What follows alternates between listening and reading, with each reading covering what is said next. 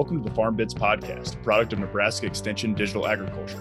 I'm Jackson Stansel. And I'm Samantha Teaton. And we come to you each week to discuss the trends, the realities, and the value of digital agriculture. Through interviews and panels with experts, producers, and innovators from all sectors of digital technology, we hope that you step away from each episode with new practical knowledge of digital agriculture technology.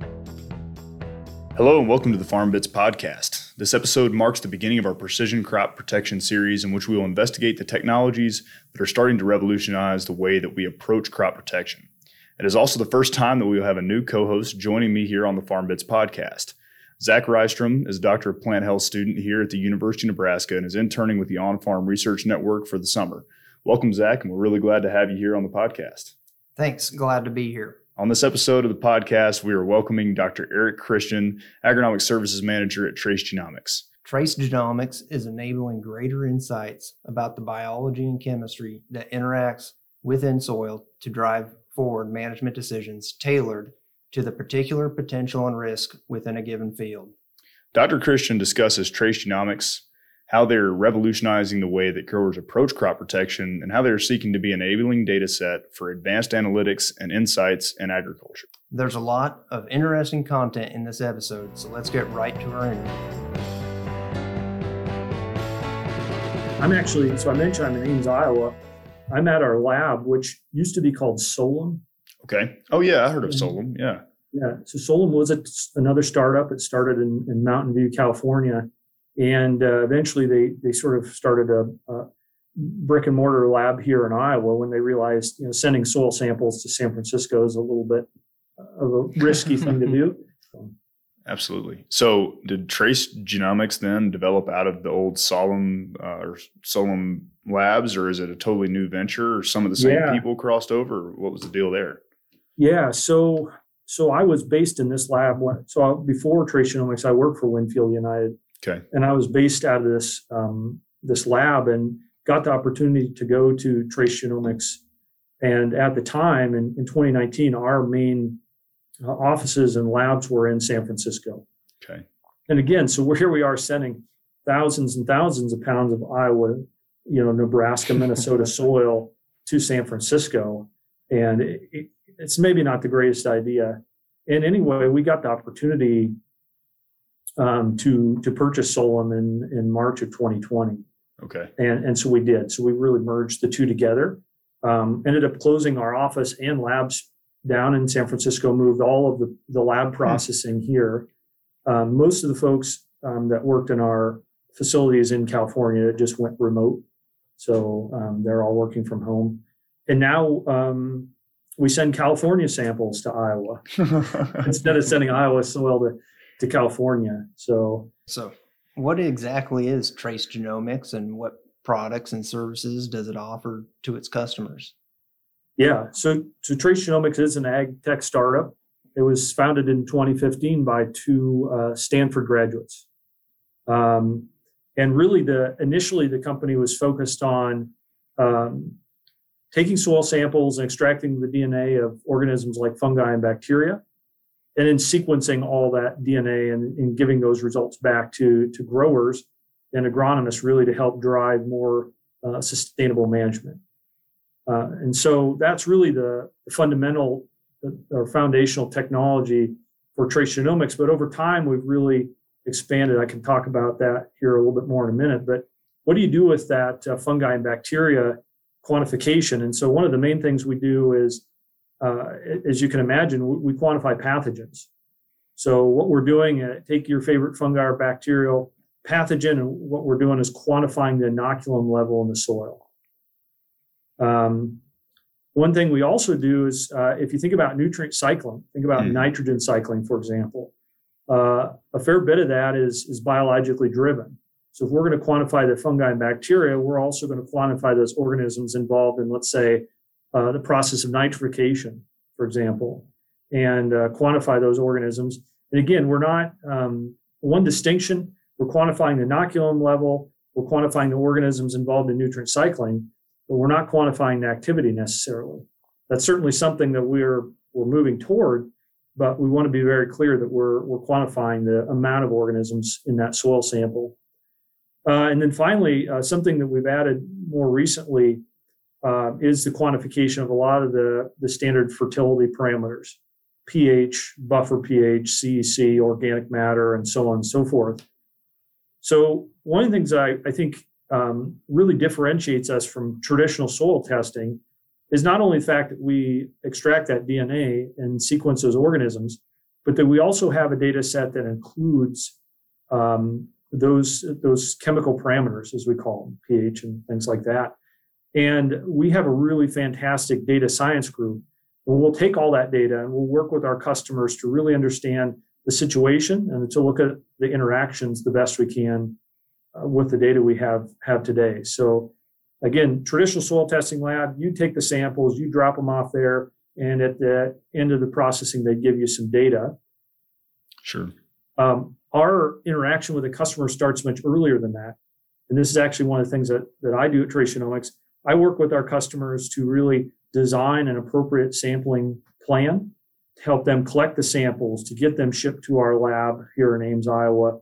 Um, and then when the results are ready, I work with them to help interpret that data to help understand what it means. Gotcha. Um, you know, if you get a phosphorus value back, let's say an Olsen phosphorus or Bray phosphorus value back, you can lean on 50, 60, 70 years of you know university research and correlation calibration data to say, okay, I know exactly how much MAP or DAP I need to put on. Sure. When I give you a quantification of, let's say, uh, Goss's wilt, uh, you can't go to any researcher and say, well, what do I do with this value? Yeah. Right. So we have to work really closely with our customer to help uh, interpret these values and to help drive those management decisions. One interesting thing, this is a bit anecdotal, but um, when we take a soil sample and we extract the DNA of the fungi and bacteria from that soil sample and we run it against our bioinformatics database. So it's got all the genome assemblies and everything that we uh, we check for. Um, typically, uh, we're only able to classify about 10% of the DNA in the soil sample. Wow. So that means 90% of the DNA, just the fungi and bacteria that we extract from a soil sample, uh, at this point, maybe is not unknown, but it hasn't been sequenced and uh, genome has been made available. Wow. So there's a tremendous amount we still don't know. But think about that 90% of the organisms in that soil sample, um, for, for, at the very least, haven't had their haven't been sequenced and Wow. probably haven't been cultured and identified. So uh, and they're doing something. They wouldn't be there. I've taken enough biology and ecology to know that they're they're serving some function, Sure. um, and they're probably interacting with all those organisms that we uh, are interested in. They're probably interacting with all those biological products that we, we put on and in furrow or soil applied. Um, they're probably interacting with the seed treatments, fungicide seed treatments that we're putting out there. So the more we start to know about these, be able to very least quantify, know and quantify these organisms, um, the more we'll we'll be able to start learning about the soil and all the interactions. But well, I tell you, we're we're at the. I mean, there's been a lot of soil microbiologists have been working diligently for a long time, over probably over 100 plus years. But um, using molecular techniques uh, in soil microbiology at this scale is is a really new thing. Sure. And and one thing that you mentioned there, which I think is where we should probably start, because that's where everything starts, right, is the soil sampling. And so Mhm. when you talk about putting together one of these soil sampling plans, um, and I guess coming at this from a precision ag point of view, I mean, there, we know there's a lot of spatial variability within a field, and I assume that there's a decent amount of spatial variability in terms of uh, maybe different fun, fungi or bacteria in the soil. And so, how exactly do you design those soil sampling plans in terms of you know uh, spatial locations, depths, and all that sort of stuff to provide you the information that you want to to have to work with a grower? Well, yeah, you're you're exactly right, Jackson. There there is a lot of um, variability in, in in a lot of soil parameters, not just the biological ones, but folks are not as used to uh, sampling for the biological parameters. So really, we're just starting in this journey to understand what's going on in the soil biology. There's only a few companies that have this technology and that that it's commercially available. So we're really all writing the book on this. And so Sure. one of the things that I, I like to start off with saying is is like any company and any startup, we want to be disruptive, but we don't want to disrupt everything. So when it comes to sampling, I like to align sampling the best I can with what folks are already doing. Gotcha. I would say, you know, so um, if I came in and said, okay, um, I want you to sample in, in August in a cornfield in Nebraska, and I want you to take 80 cores per sample, and I want them to be at a depth of two inches, and and you know, you know, nobody's going to want to do this, Yeah. right? Right. So I we first start off the conversation with what do you do?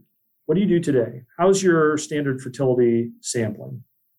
Um, and start to get an understanding of what folks are doing today, and then and then make sure we align um, or modify that sampling to uh, what they're looking for in the soil biology. If it's purely exploratory, well, then we sort of have to be, uh, you know, we have to sort of aim for the middle. If we know we want to look for a specific organism or we're, we're trying to solve a specific problem, well, then we we align it. But sort of um, one of the big things that doesn't change um, between what folks are used to now and, and what we're trying to do uh, is the fact that uh, when we get a sample, we want it to be a composite soil sample, so it has multiple cores Sure. that are distributed uh, in an area, and we want that soil sample to be roughly one pound, four to five hundred grams. So that that looks no different. Our bags that uh, we get in in our lab here look no different than the bag of soil that you collect today. Now, the strategy of how we collect that, as you mentioned, the depth, Mhm. uh, you know, how many cores, uh, where where we're going to get that sample certainly is uh, can vary from what folks are used to. Um, so even the depth, uh, you know, depth.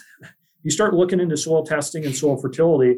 The depth that we soil sample in Iowa is a different depth than they soil sample in Indiana. Interesting.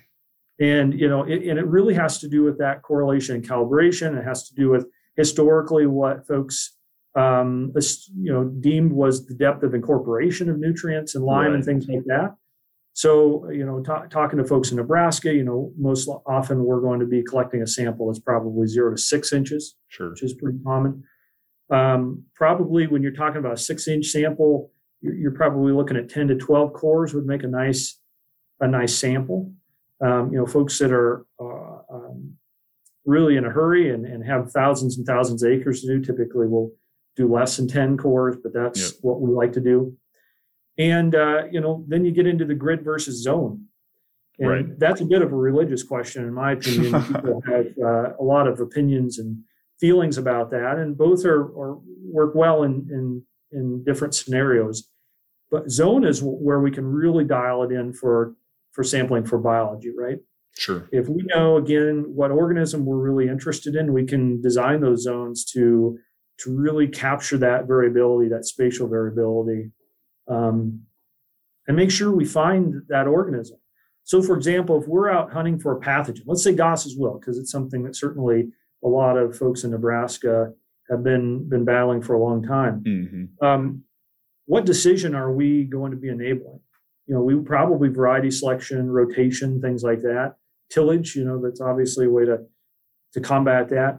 So, what information do we need to find from a soil sample that can help drive those decisions? Sure. Should I plant continuous corn? Do I need to, you know, as as as hybrids become uh, more tolerant to to disease, do I need to to consider that as a management tactic? And so, Sure. um, if we took, let's say, one soil sample per field, we run the risk of not finding the problem, right? Absolutely. But if we say have two, three, four samples available to us, where can we strategically place those samples to make sure that we find maybe the levels of high inoculum that can help, help drive the decisions?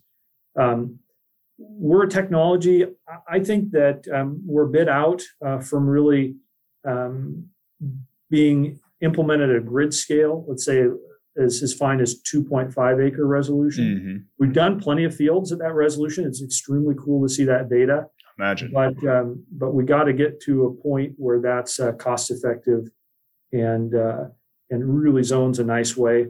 So uh, some of the applications uh, that you've mentioned already are, uh, you know, testing for pathogens, uh, testing for nutrient cycling, microbes. Uh, what are some of like the potential other uh, applications? Because I know microbes are involved in a lot of lot of processes, such as microbial breakdown of pesticides. Um, pest control as well, such as BT. Um, And then also, what about maybe like the environment that the microbes are living in? Uh, is there anything that you're working with to maybe alter the environment based on management practices to favor some microbes or um, maybe harm others that are negative, like a pathogen? Yeah, it's a, a great question, Zach. And, and uh, really today where trace genomics is at is we're really an enabling data set or, or technology to, to go down the road that you just mentioned. Now, we don't specifically at Trace Genomics um, work in those areas where we're actually uh, recommending approaches or even sometimes digging into some of the questions that you've asked. But we work very closely with a lot of folks who do that ask the same questions that you just asked. How now that we can quantify and perhaps get a baseline of what's going on in, in soil biology, how can we start to understand that better and to use that um, to really be better managers, right? And so, one of the things we do uh, along that line, we, we really have a, few main uh, areas of customers. Of course, the, the, the logical one is we, we, work closely with agronomists and growers, right? Working to, to drive better management decisions. But another thing we also do, we work a lot with um, product manufacturers, uh, biological manufacturers, helping them understand how two things how their product impacts the soil microbiome and also on the other side how does the soil microbiome impact the efficacy of their products? So two two ways you can look at that. Um, because we have this amazing technology that allows us to really to really do that. And so that's one of the things that um, that we're really working on when you start going down the road of some of these really interesting questions about uh, you know suppress disease suppressive soils and all these really cool things a lot of that research right now is coming out of academia and, and they're really focused on very tiny and very specific questions. Um, and so uh, we also hope to uh, enable that that sort of research as well but really today where we're at zach is, is really a tool to help enable a lot of that. Um, a lot of our internal r&d is, is very much um, collaborative with folks. Like as, as i mentioned agronomists with product manufacturers um, and and really goes to the level of um, we've done some modeling work looking at pathogens. So if you think about what i mentioned earlier uh, we quantify uh, the inoculum level. Well if i recall back to my plant pathology courses and Zach, you're you're a DPH student. What mm-hmm. what do we what do we really got to consider? What are the three things we got to consider? Well, there's a disease triangle that includes the environment, the host, and the pathogen. Yeah. So trace genomics, we, we know that we do a pretty good job on one of those. Um, I'm not the world's greatest agronomist, but I can know what the crop is when I walk into a field. So then we have that environmental piece, right? Yeah. Mm-hmm. And so that's really a big part of it is is if you have a high inoculum level, that doesn't mean you have imminent infection and you have yield loss, right? It's not. Mm-hmm. And so we know that. Um, and we're working on uh, various efforts to model out uh, certain pathogens in certain situations to better understand uh, using our, our, our technology what's going on. Now, um, I also like to think that even this step of quantifying the inoculum level is. I always ask people, you know, um, what do you do today if you have soybean sudden death syndrome, for example? Where, if you took a soil sample, where would you send that to to get the quantification of the inoculum level? And you can't. There's nowhere to send it. So already that first step is a big step in just being able to to quantify the organisms in that soil sample. And we know we can do better by creating models and helping drive uh, very very specific recommendations. But it, it takes time. Sure. Now that's I think that that opens a whole new field of questions for this interview. Just thinking about kind of the data aspect and, and thinking about trace genomics as kind of an enabling technology. How how exactly are y'all leveraging the data that comes out of individual fields and, and kind of what you know about that field alongside? Uh, and I don't even know. I guess kind of to start, are you even aggregating data and bringing it all together in kind of a, a way that machine learning or something along those lines could be leveraged to figure out okay these environmental conditions this ph this soil mm-hmm. temperature is is related to this certain inoculum level and actually the presence of disease once we get to say R2 in corn. I mean, is, are those things that you're you're working towards right now? Yeah, no, it's a great question, Jackson. And so that's why I wanted to make a point that we we do have a data science group at, at Trace Genomics, and and we're not just a traditional lab in the sense of we're just a data generator. We're a partner all the way through, and we're also an R and D organization at the same time. And so, uh, I mean, our, our, folks in our data science group, uh, they can do things I can't even imagine. Like my, my the end of my statistical ability like ends with the, the, the last A in ANOVA, right? I, I mean, I'm, I'm done after that. And they're using these really fancy uh, machine learning techniques and and and applying that to really look at our data set and, and try to understand what's going on. Because if you think about every soil sample that we um, capture, if we're going to extract the DNA of the fungi and bacteria and sequence that, that's a massive amount of data right there. Mm-hmm. And then you add in, um, you know, the, the, chemical parameters, and and we do a very comprehensive panel of, of chemi- chemical parameters of soil. And then you start in adding other layers, productivity, um, uh, you know, whether it's yield or or imagery, uh, as applied layers, uh, you name it, and it becomes a fairly hefty data set that really needs some some some good statistical techniques to tackle. Now, what do we do today from the customer standpoint that you get with every sample? Mm-hmm. Uh, we do aggregate the data uh, anonymously at the at the national level, um, and what we do is what we call benchmarking. Um, and basically, we'll take all that data. Let's say for for corn or soybean. So that uh, when samples come to us, the folks collecting the samples have uh, identify the, the, the, past crop and the current crop. Um, they identify if they're sampling in season or out of season. They they uh, typically were supplied the GPS coordinates of the uh, the center probably of a composite sample, and we have all this this information. So what we might do is take all the corn samples and we'll aggregate that data and we'll create benchmarks. And so what the benchmarks are is, uh, as Zach mentioned, we have uh, good good IPM principles such as the disease triangle, but we also have economic thresholds, economic injury levels, and things like that. And uh, currently, we're, we're we're always working on capturing that data. But until that time, why don't we tell folks where you where your samples lay in in relation to everybody else's? Sure. Right. So yep. so what we do is actually we fix a, a benchmark um, that you can compare the data from your samples to all the corn samples that we've received. Now, to take that to another level, um, we work with with folks um, uh, from from the Gulf of Mexico all the way up into Canada, and let's say they're soybean producers. Mm-hmm. So here I am in Arkansas one day talking to a soybean producer. Then I'm in Southern Illinois. I'm in Iowa. I'm in North Dakota, and I'm comparing the amount of uh, soybean sudden death syndrome or phytophthora or white mold um, from one day to the next to the next across those geographies. The folks in Arkansas are going to say, uh, other than the fact that we're both growing soybeans, uh, there's a lot of difference to North Dakota to, to Arkansas, right? Yep. So why are you comparing my pathogen levels uh, to theirs? Sure. And so what we've done over time as we've um, uh, really collected a lot of samples from a wide variety of areas is we've created what we call smart benchmarks. Nice. So smart benchmarks uh, are still an aggregation of data across numerous farms and growers. Um, but what we're doing is aggregating at the level of like soil properties, soil parent material, environment, and cropping systems. Mm-hmm. So you can say, well, you're not necessarily comparing to the field next year's, but you're comparing apples to apples. Right. I'm comparing all the soil samples that are collected in southeast North Dakota. Sure. Or I'm comparing all the soil samples that are collected in northeast Arkansas. But I'm not comparing the two. Right.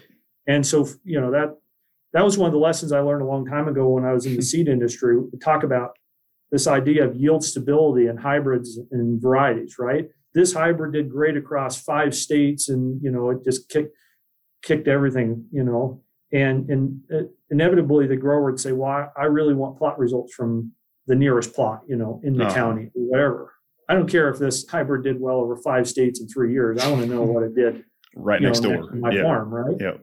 So it's no different than pathogens. You, you don't want to compare what's going on in Northeast Arkansas to what's going on in North Dakota. Sure.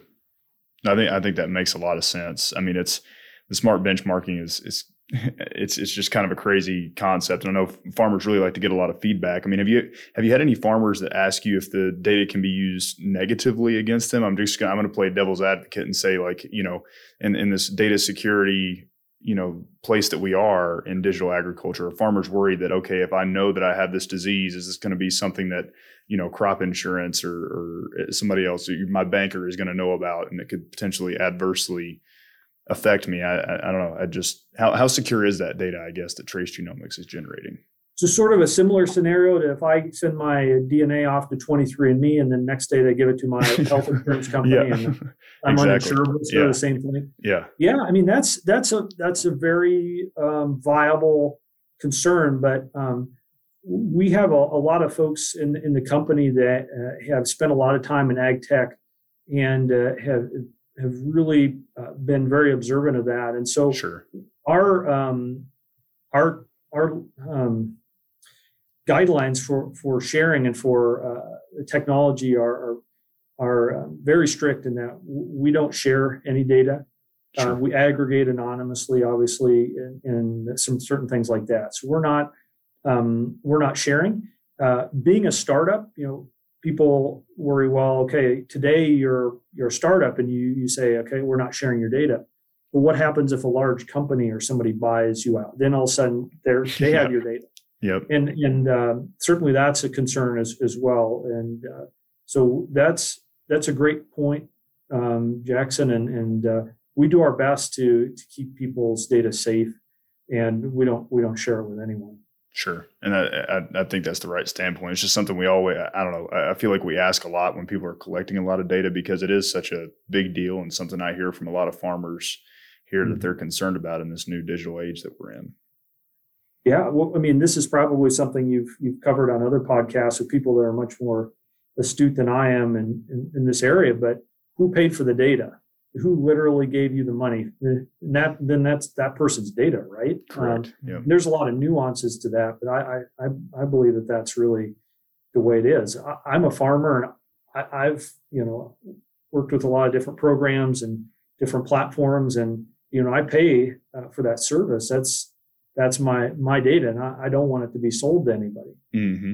now am i naive enough to think that those companies aren't using it um, to to learn more to to create you know aggregated aggregated you know anonymous insights sure but uh, for them to sell it off that's that that's not something that uh, a lot of growers would be excited about. What what does it look like for a customer on the uh, who's receiving a trace genomics report? What what are they able to go in and see? What do those uh, recommendations or uh, measurements look like to them? And, and how actionable is that really for them uh, mm-hmm. in the in the field yeah. So uh, today, if you you collect a soil sample, um, we'll enter. As I mentioned, we, we ask for a bit more information than your your standard soil testing lab would. Mm-hmm. We want to know a, a, bit about the cropping history. Um, we want to know the depth of the soil sample, the data was collected, um, also the GPS coordinates for that soil sample. Um, and then you're able to upload a shapefile boundary and also zone boundaries if, if you have them hmm. into our customer portal. And when the results are ready, uh, whether it's uh, you know the quantification of pythium or the quantification of nitrification or pH, all that information is geospatially rendered in our, our online customer portal.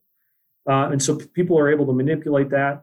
We do a bit of um, sorting and uh, surfacing of issues there as well. Um, uh, for example, for a pathogen, uh, our quantification of pathogens, that inoculum level is in parts per billion. So folks that are used to traditional soil testing, you know, you might get your Bray phosphorus in parts per million or your your uh, potassium value. Um, when we report our pathogens, we report those as an absolute quantification in parts per billion. And so you can see geospatially rendered that that map. Um, and then we also do a bit of um, rolling up to the field level to be able to to uh, like I mentioned, surface issues. Like, okay, mm-hmm. you have a field that has really uh, a hot spot for Goss's wilt. Okay, you need to take a look at this first. Sure. Um, versus fields where we have uh, less inoculum where you may not need to focus on it right away. All that data is available all the time. It's just that uh, there's a lot of parameters we want people to sort of help. Uh, we want to help folks sort through that. um, as I mentioned, uh, we have a lot of ways to get the data out, whether it's uh, a PDF report or a CSV file if folks want to uh, uh, take that data and put it into their favorite FMIS. Sure. Um, but we also have a, a, view where you can do some sorting and filtering. It's a, it's our, our legacy portal and it's, it's a bar chart. Um, you're able to sort by f- farms and fields and different parameters in order to manipulate the data. Now, one thing you you asked about uh, were recommendations, and we actually we don't produce any recommendations today. The closest thing would be the benchmarks that we talked about uh-huh. earlier. Um, you know, creating uh, fertility recs or you know um, creating uh, variable prescriptions and things like that is not something we do. We, we're happy to work with folks. Uh, we do have um, uh, APIs with a few of the major um, softwares uh, that folks can can grab our data and, and run them into those programs and to uh, to create recs. But we don't do that today. Uh, obviously, it's something that we're extremely interested in, and we're working on it. And, and you know, we're we cover a fair bit of the United States, from apples and lettuce to corn, soybeans, cotton. Uh, you know, we really rely on that local expertise to to take it that last mile. And, but we'll work with those folks. Mm-hmm. We may not write recs, but we work with folks who do and enable them to use our information to really drive those decisions. That's awesome. And so it's not that we don't um, we don't want to do that and w- that we couldn't. I mean, we have a really beautiful uh, platform to allow us to do that. It's just that we really want to put the data in the hands of the, the experts and help them uh, go that that last bit have you heard any stories or, or, been part of any stories that are particularly successful outcomes that that growers are, have had out there from using what trace genomics offers to them? Yeah there's a couple of ones that, that get me really excited. And uh, um, a while back we were working uh, closely with a grower who had uh, basically uh, more or less uh, quit growing soybeans had a terrible time with, with soybean sudden death syndrome and just uh, you know was going to sort of wait it out and, and, and mostly just focus on corn. And mm-hmm. um, we were able to sample a field that had been in corn for for quite some time, and to really get an idea of what the inoculum level was at that point in time in that in that field for soybean sudden death syndrome. And we were able to get some soil samples, compare some uh, fields that had been rotated corn soybeans uh, every year and that sort of had known levels of SDS and really give uh, the grower some peace of mind that the, the levels had been reduced in that field and that perhaps it was uh, okay to reincorporate soybeans into that that um, rotation. You know, we all know sure. as, as, as good agronomists that continuously growing a single crop can certainly be done, and there are no laws mm-hmm. against it. But it's certainly, uh, you know, every once in a while you you got to break that uh, rotation and, and, add something back in. There's another example that, that got me um, got me thinking about, and uh, is a few years ago I was working with a grower, actually agronomist, excuse me, and we were going over the results for the first time, and I was really trying to help the agronomist understand how to interpret our results. So sure. I went through a few fields and interpreted the results, and I pulled up. Um, at the time, it was still bar charts, but pulled up a bar chart of another field and uh, it happened to be charcoal rot in soybeans. And I said, you know, looking at the, the data from this field, what, what would be your interpretation? And the, the agronomist directly looked at a um, one of the quantifications, which was in the thousands of uh, percents of our, our benchmark value. So it was pretty high value for yeah. charcoal rot. And proceeded to pull out his phone and showed me a picture of a plant, a soybean plant that had some extreme charcoal rot issues and it was exactly in that area where we had found really high levels of inoculum. Um, and so that was that was really exciting. And of course, Absolutely. then then people are really buying into your your your technology and and uh, and what what you're doing when you, you can really confirm their their knowledge of the field and what they've seen. It really makes you feel good when uh, when a farmer can say, "Yeah, that's exactly what I've been seeing." Point to it on the map, and that that's my problem, and yeah, it just makes it so much more tangible. I know you're the you're the one asking the questions, but I might skip to one of your questions. You asked about how can um, uh, people perform trials to test the efficacy or yeah. the validity of what we do, and I tell you what, people do that every day, and I think it's great. I mean, we want to be as open and transparent with folks about our technology as we can to build that that level of trust. And so we often get uh, we get blind samples, sure. ABC one two three, you know, um, and p- folks send them in, and they know this came from a, a, a level area of the field with high infestation or low infestation or, or whatever, and they send them to us to see if it tracks. I mean, we, I was just talking with one of our scientists today on some development work. We're working closely with uh, a group of agronomists, and they want to test our um, capabilities out by sending us samples, and they're not going to tell us is it high or low or or in between to see. Um, I've even had some agronomists, and I, I love this. I, I, I have no problem with this. Um, you know, they they name samples high, medium, and low, and they send them to us. Mm-hmm. And we get results back, and I'm just sitting there going, oh, well, high, medium, and low.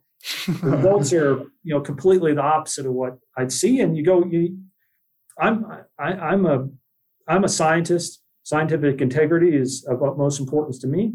The data is what the data is, and I believe in our our process.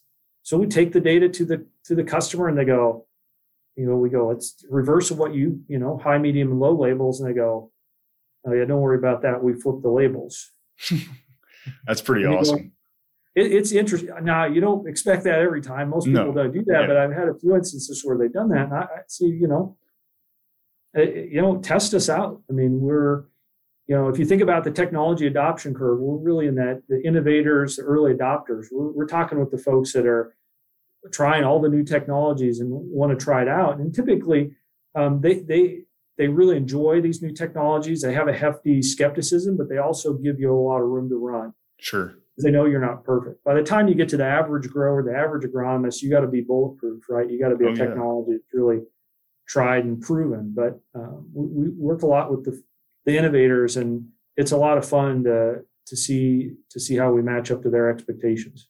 Those people help you get there. They're almost like partners in the in the development when they push you like that and make sure that everything is, uh, I guess, performing up to their standards in a way. So exactly. Where can our listeners go to learn more about trace genomics? I mean, obviously there's a website, but are there other resources you would point them to? yeah, certainly the, the website is a great place to start. And, and actually, that um, uh, through that, you can filter to, to our sales folks or our customer service um, people. Um, I'm uh, always happy to ask, answer any questions that, that folks have. Um, we also have uh, uh, a few sales folks out in the, in the field, but a lot of the work that we're doing, as I mentioned, is really going through uh, agronomists, through, through retailers and uh, I'd be uh, happy to help folks find their their nearest retailer um, that that they may be able to to buy our uh, testing through. Um, and that's probably the easiest way to get a hold of us. The last question that we always ask in these interviews is for some advice. And I guess what is some advice that you might have for individuals that are trying to stay ahead of, of disease and other problems that might be occurring in their field and, and looking for that way to get their next edge over uh, over their their problems they're facing in their crops. Sure. Yeah, we're we're always uh, everyone's always trying to do a better job, whether it's uh, financially or agronomically, environmentally. And so, you know, these tools like what we we have at Trace Genomics to be able to take that first step. As I mentioned earlier, you know, if, if I want to send in a sample today to get quantified for soybean sudden death syndrome, you can't send it anymore, or Goss's wilt, right? Um, so we're enabling that uh, capability and uh, uh, that first step, but it, has got a long way to go. And here, here's something interesting to think about.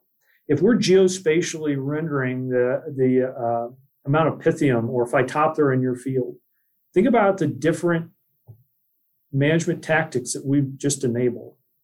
I think we just enabled um, you to be able to place varieties for, uh, let's say, phytophthora and soybeans uh, in a field, in, in, you may be able to place a, a, variety that has low phytophthora tolerance in one area, and, and in areas where we find a lot of phytophthora, you may want to put a, a, a resistant variety. Same with Pythium. So, for example, uh, seed treatments are really uh, have gained a lot of popularity, um, not just in soybeans but also corn. You start to think about if you geospatially knew where there were differing amount of Pythium in that field, and you could have the ability to uh, potentially um, evaluate uh, where you put different seed treatments. Yeah. Now, what I would say is our technology is a bit out front of uh, people's appetite, maybe ability to do those sort of things. Sure. But if you look at ag tech and, and some of these things, it's a, it's a back and forth, right? We have equipment gets out in front of the data, then the data gets out in front of the equipment. And so it's very interesting that we have a technology. If you were able to soil sample, you could actually uh, enable some of these decisions that maybe people aren't ready to, to enact yet. Um, and so I think that's really cool because you know seed treatments uh, on on one hand uh, have been pretty cost effective and and it's pretty decent ROI there. But I think uh, maybe one of the things will be the environmental aspects of of some of these uh, things. Won't be necessarily that we're enabling um, you know folks to um, re- really save large large amounts of money, but maybe to be a little bit more environmentally conscious uh, where they're they're doing some of these tactics. Sure. I think that's super interesting, especially about the interplay between the machinery and kind of these these decisions and recommendations. Because I remember an episode we had about multi-hybrid planters, and it seemed like those never seemed to really catch on in, in many places, and maybe aren't even really being produced by some companies anymore. But if you think about what you just talked about, where you can have you know treated versus untreated seed and put those in the in the right places, maybe you've got two different hybrids that respond differently to different disease. I mean, all of a sudden that that data that you've now provided makes that multi-hybrid planter worth having. Thank you very much to Dr. Eric Christian of Trace Genomics for taking the time to join us on the Farm Bits podcast. I really enjoyed getting to hear uh, some of his expertise that's been gathered over many years spent in the industry with a lot of different facets of crop production. Uh, one of the things that I thought was super interesting about the episode is, is number one, how they're leveraging data to basically create better insights for farmers through anonymized data and, and they're also providing like these specific benchmarks for farmers. Um, but really i thought it was great when he got to at the very end of the episode exactly how some of these insights can be turned into management decisions to help make better use of the precision equipment that we have out in the field. Yes definitely. And a lot of the agronomists growers and other companies that uh, Eric is working with are definitely early adopters uh, of this technology and, and they're driving agriculture forward into the future.